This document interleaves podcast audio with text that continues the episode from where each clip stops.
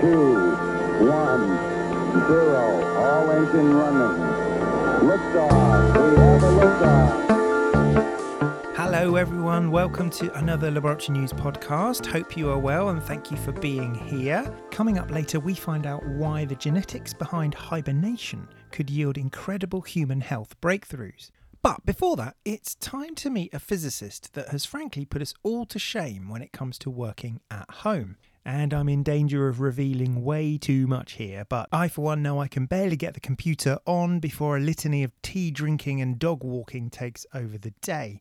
Dr. Amruta Gaj from the University of Sussex suffers no such problems. She has busied herself during lockdown by creating an exotic quantum state of matter known as a Bose Einstein condensate. Now, we'll find out what exactly that is in a moment, but I started by pointing out to Amruta that she'd absolutely nailed working at home. Well, we had to because uh, I mean, obviously, we weren't planning to do it remotely. We were just continuing with our experiment, and then came the lockdown. So we had to quickly make preparations and you know set up all the softwares and uh, so that we can start working from from home. And yeah, it worked out quite well. What we have done is we got Bose-Einstein condensate operating our experiment remotely. Okay, before we get into the semi magical quantum weirdness of Bose Einstein condensates, or BEC as you'll hear them referred to, even the non particle and quantum physicists amongst us know that ordinarily to do experiments like this involves some heavy old laboratory infrastructure with tables of photonics and banks of electrical equipment humming away in the background. So, how on earth do you do something like that from your living room? Yes, so we have a, a, lab space. We just started using all sorts of monitoring and remote control technologies. We had lot of things already in place. So it's not like we did everything from scratch remotely. Of course, we had the experiment to a certain point. But if you think about the recipe to make Bose-Einstein condensate, it's like it, it depends on several, several parameters. And because there are such fragile object, uh, any sort of noise or any change in any one of these parameters can destroy can destroy it. So you have to keep a track of all these things every time actually. So what we have done is we have monitoring system where we keep monitoring all these parameters that are important to make BECs and we are always always monitoring. So if something goes wrong we immediately know okay this was the lab temperature fluctuating or my laser is not behaving and this system was already in place and we were uh, to certain extent already using it but now we started using it to its full capacity Okay, I get the picture. So, heavy physics infrastructure based at the lab, with Amruta at home in her living room monitoring the situation. A bit like an air traffic controller for quantum physics. Okay, so now we know the how, time to find out about the what. Bose Einstein condensates, then, what exactly are they? So uh, it has a bit of interesting history. So the theoretical prediction came in 1920s when two famous scientists, uh, one Indian scientist, Satyendranath Bose and Albert Einstein, they came up with this uh, idea that for certain uh, kind of particles, uh, when you cool these particles, they they will behave very very differently. The fundamental principle of quantum mechanics is uh, wave particle duality.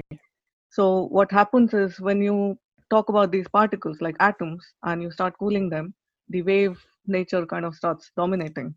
And after certain temperature, all the atoms have one wave function and it behaves like a macroscopic object. This phenomena is called Bose-Einstein condensation. So this is the critical temperature below which all atoms start behaving very uniquely.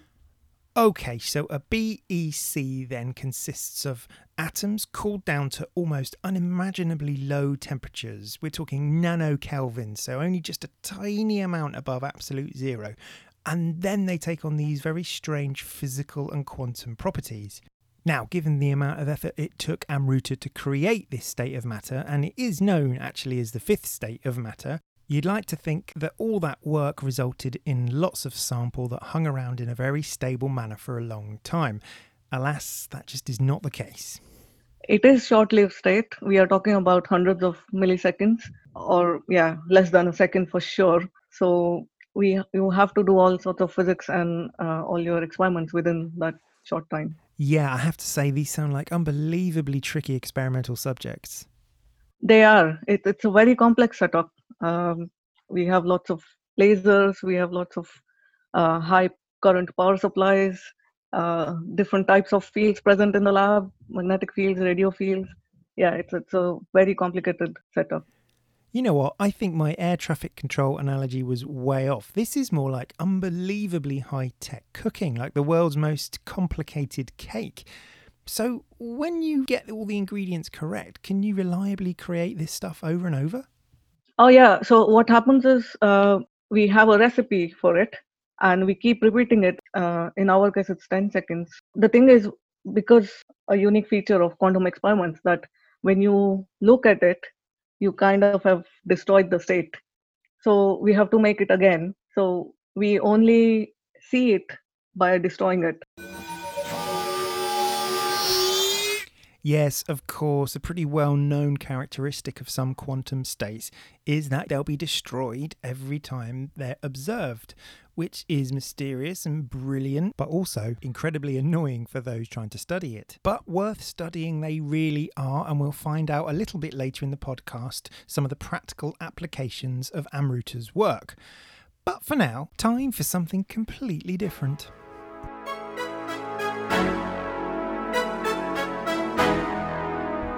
Now, squirrels, hardly you'd be forgiven for thinking the key holders to our future health. But Katie Grabek would be very keen to disagree. She's a geneticist and computational biologist who, along with two colleagues, have recently spun out the US based Fauna Bio. Their rather swanky website claims that they're specialists in animal genomics for human health. But what does this really mean, and what has it all got to do with hibernation?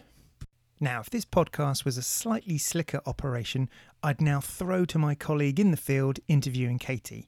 But no surprises, it was me doing the interview, so uh, over to me.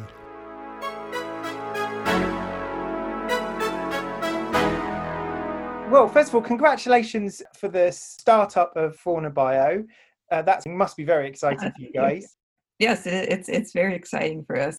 We were thinking, okay, if we could pick any career that we could imagine, what would we have? And we're like, this is actually what we would love to be doing. So so tell me about what the company is what you're aiming to do because obviously you know we're very well used to using animals in research but in in many ways you're turning that paradigm on its head. You're you're using animals and their wild state and learning about them and then inferring some potentially useful things for us. Yeah so that's basically the the idea of our company um, I think the three founders, we all came from this background of looking at these non-model organisms that are not traditionally used in research. Um, and we had noticed, particularly that, you know, my background was in hibernation and, you know, all these animals become naturally protected from human diseases. So they kind of take on these human superpowers. Um, like, how do they do that? And so we decided, you know, now that we have low cost sequencing and we can start really analyzing the genomes and transcriptomes, we can really study these animals and learn how they're protecting themselves naturally and then identifying the same genes because right these are going to be conserved evolutionarily. And can go and target them in humans and actually make therapies.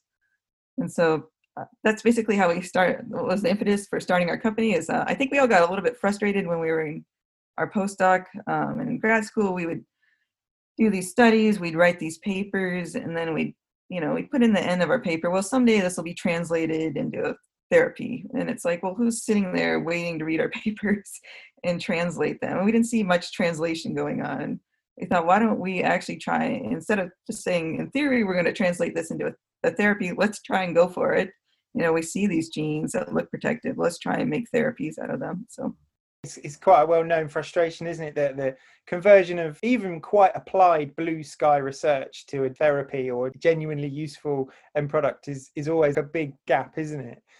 Yes it, it's quite a bridge and i think when we you know when we were in academia part of the focus was really on just publishing papers and then writing figuring out how we're going to get our next grant funded so that we could write more papers and so the focus really wasn't thinking about making a therapy and translating this. We thought well you know some pharmaceutical company will read our papers. That doesn't tend to happen so So we'll, we'll get more into what you're, you know, how you're doing that at Biofauna in a moment. But first of all, uh, let's talk about hibernation because I know that's your background. And um, it turns out it's actually really quite dangerous for an animal to go through it.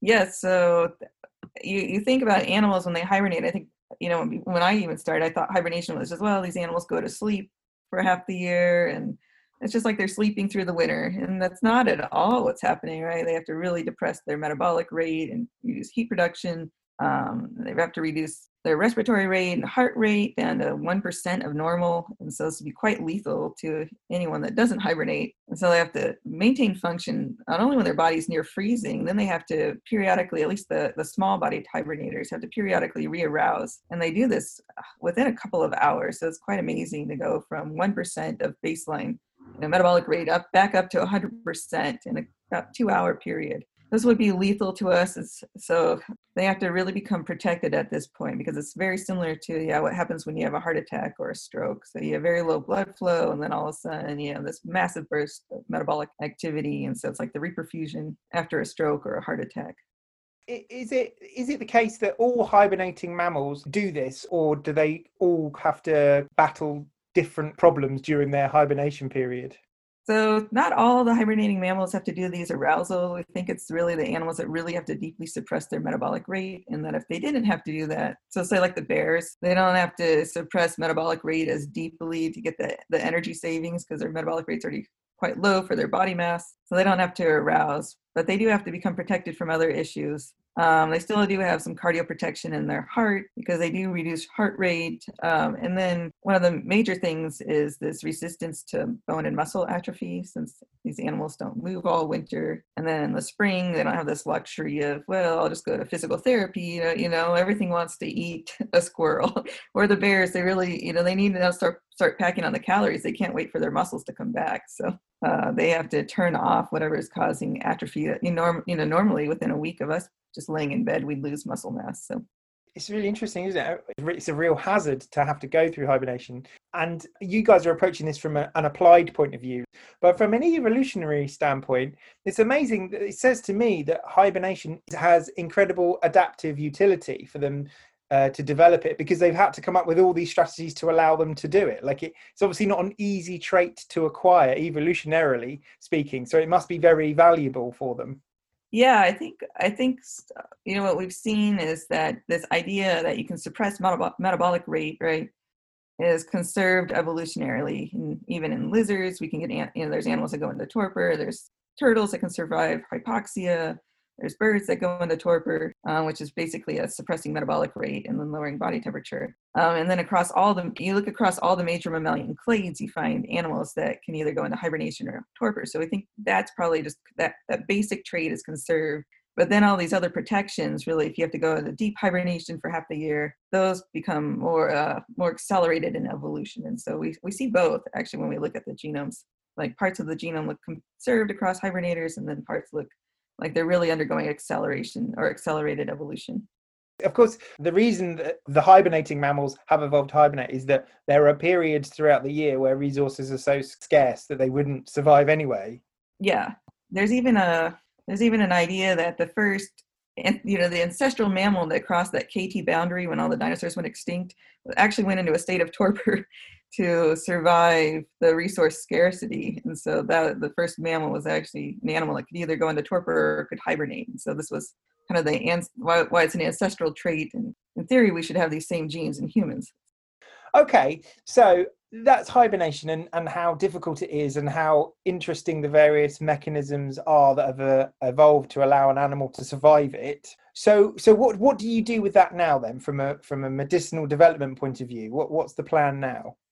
So what we've been doing is uh, basically we have a, a, a, biobank of hibernating ground squirrel tissues um, that we're sequencing. So we're getting all of the transcriptome and epigenome data, and then uh, we have some we have the genome sequence. We have a lot of the genetic sequencing done on these squirrels, and then we're combining that data. So we're mining the transcriptome data, and then we combine that with publicly available data. So now that everyone's doing sequencing, we can go and mine the databases of other animals that hibernate or don't hibernate, and but um, maybe were put through an ischemia reperfusion event or some sort of heart attack. And then um, to add on another layer, we'll combine that with human genetic data, so GWAS data.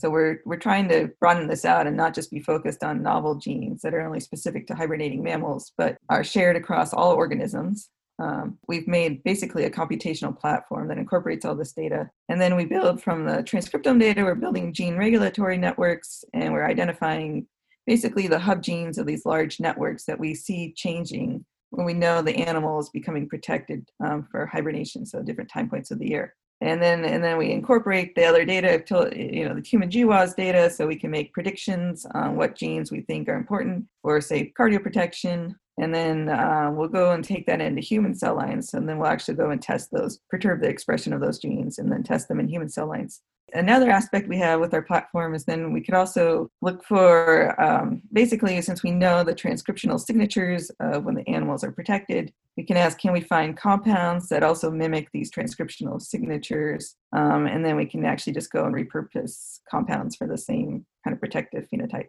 So ultimately what we're talking about here is is at the end of the day uh, gene therapy. Yeah so part of it would be I mean, part of it could be targeting gene therapy. So we've looked into you know, this is a little bit downstream of uh, we could either target genes through AAVs or siRNAs. Um, we could also do a small molecule screen after we find gene target we want to knock down or upregulate. So we can find some molecule. And then the other way is just to find a compound that causes the same change in gene expression that we see in the hibernating mammals. Um, and then we can say, oh, we think this this compound is really going to be cardioprotective. So can we? And we and we've we've just gotten some in vivo data back actually where we've identified a compound that matches the, what we see going on in the squirrel's heart in hibernation. So, you know, it turns on all these genes when they're going through this ischemia reperfusion event. Um, so, like the heart attack, we know the animals are protected. So, we've we've tested this compound in vitro. We found some protective results. We now have just tested it in, in vivo in rat heart, and we're finding that it's really improving um, cardiac output after a myocardial infarction event. So, what would be the plan then, generally, for you guys? Is is that ultimately you want to reach a point where you do the uh, early work for these kinds of drugs, and then you license them out, or you partner, or are you looking to scale up yourselves? What's what's the plan?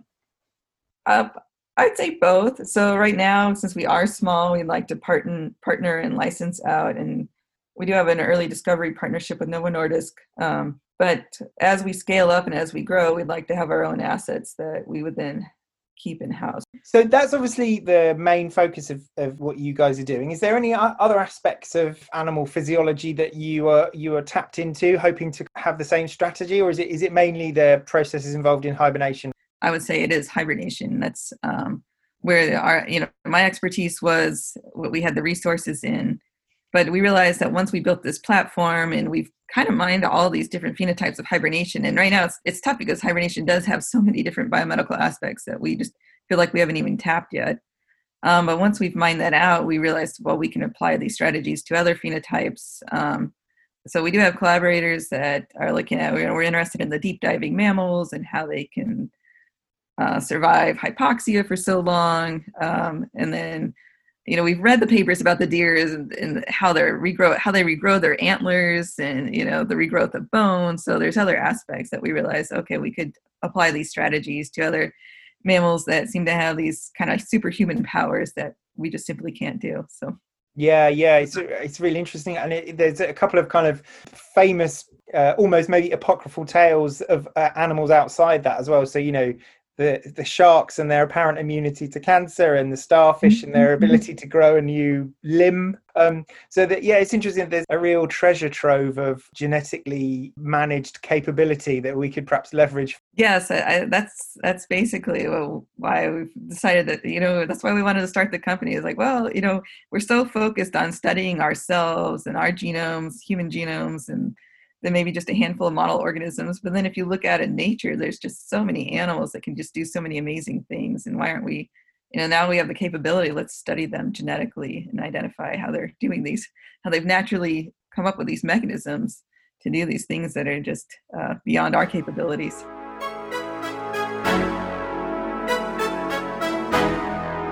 Katie Grabek there on the surprisingly hazardous behaviour of hibernation. Okay, time to return to our intrepid quantum explorer Amruta Gaj. Having created an exotic state of matter known as Bose-Einstein condensate, Amruta has been justifiably pleased with how her lockdown has gone. But so far, so theoretical. I wanted to know if there were any practical applications for the fifth state of matter. Uh, yeah, so we want to develop these quantum sensors. In our case, it's the magnetic fields that we are interested in. Uh, so we want to make a quantum magnetic field sensor using these Bose-Einstein condensates. These are very sensitive objects, so it's very difficult to make them. But on the other hand, we can once we make them, you can use this property to sense different kinds of fields. So because they're so sensitive to external environment, you can use them to measure magnetic fields, very very tiny magnetic fields, for example. Quantum sensors are very important uh, technology now, and it's it, there's a lot of research going on uh, using these quantum objects to make quantum sensors. So, quantum sensing then clearly a growth area, but what exactly can one sense? So, these tiny magnetic fields can be generated from anything. So, we have possible applications in medical imaging, for example, or uh, we also are looking at electric vehicle batteries to determine where the fault is by measuring the magnetic fields using these objects. Um, the other interesting application that we have in mind is touchscreen displays. So there is a new field uh, of silver nanowires, uh, a network of silver nanowires that has potential application in making these uh, touchscreen displays. So the current that flows through these networks creates a tiny magnetic field, and using our Bose-Einstein condensate, we can map out this current distribution and study these networks in detail. So, touchscreen devices, next generation battery technology, and even medical imaging. There's certainly a lot of potential for devices like this. But I have to confess, at this point, I was a bit confused as to actually what it would entail. Would it be a physical sensor with quantum technology at its core? We hope so maybe not immediately but eventually maybe in 10 years yeah but right now we are yeah developing all the science and technology for it but for now, I couldn't really leave Amruta, a quantum physicist after all, without getting all giddy and excited about the crazy world of quantum physics. I mean, it just seems so counterintuitive. It's just like magic. Yeah, yeah, it is like magic. yeah. But we have had technologies based on quantum physics, like uh, X-rays or MRI machines and uh, nuclear power plants. It's all quantum phys- physics that that's really underlying principle of all these applications. There we go. So before my head explodes with the weirdness of quantum physics, I think it's probably time to say goodbye. Thank you very much for listening, and I will see you next episode.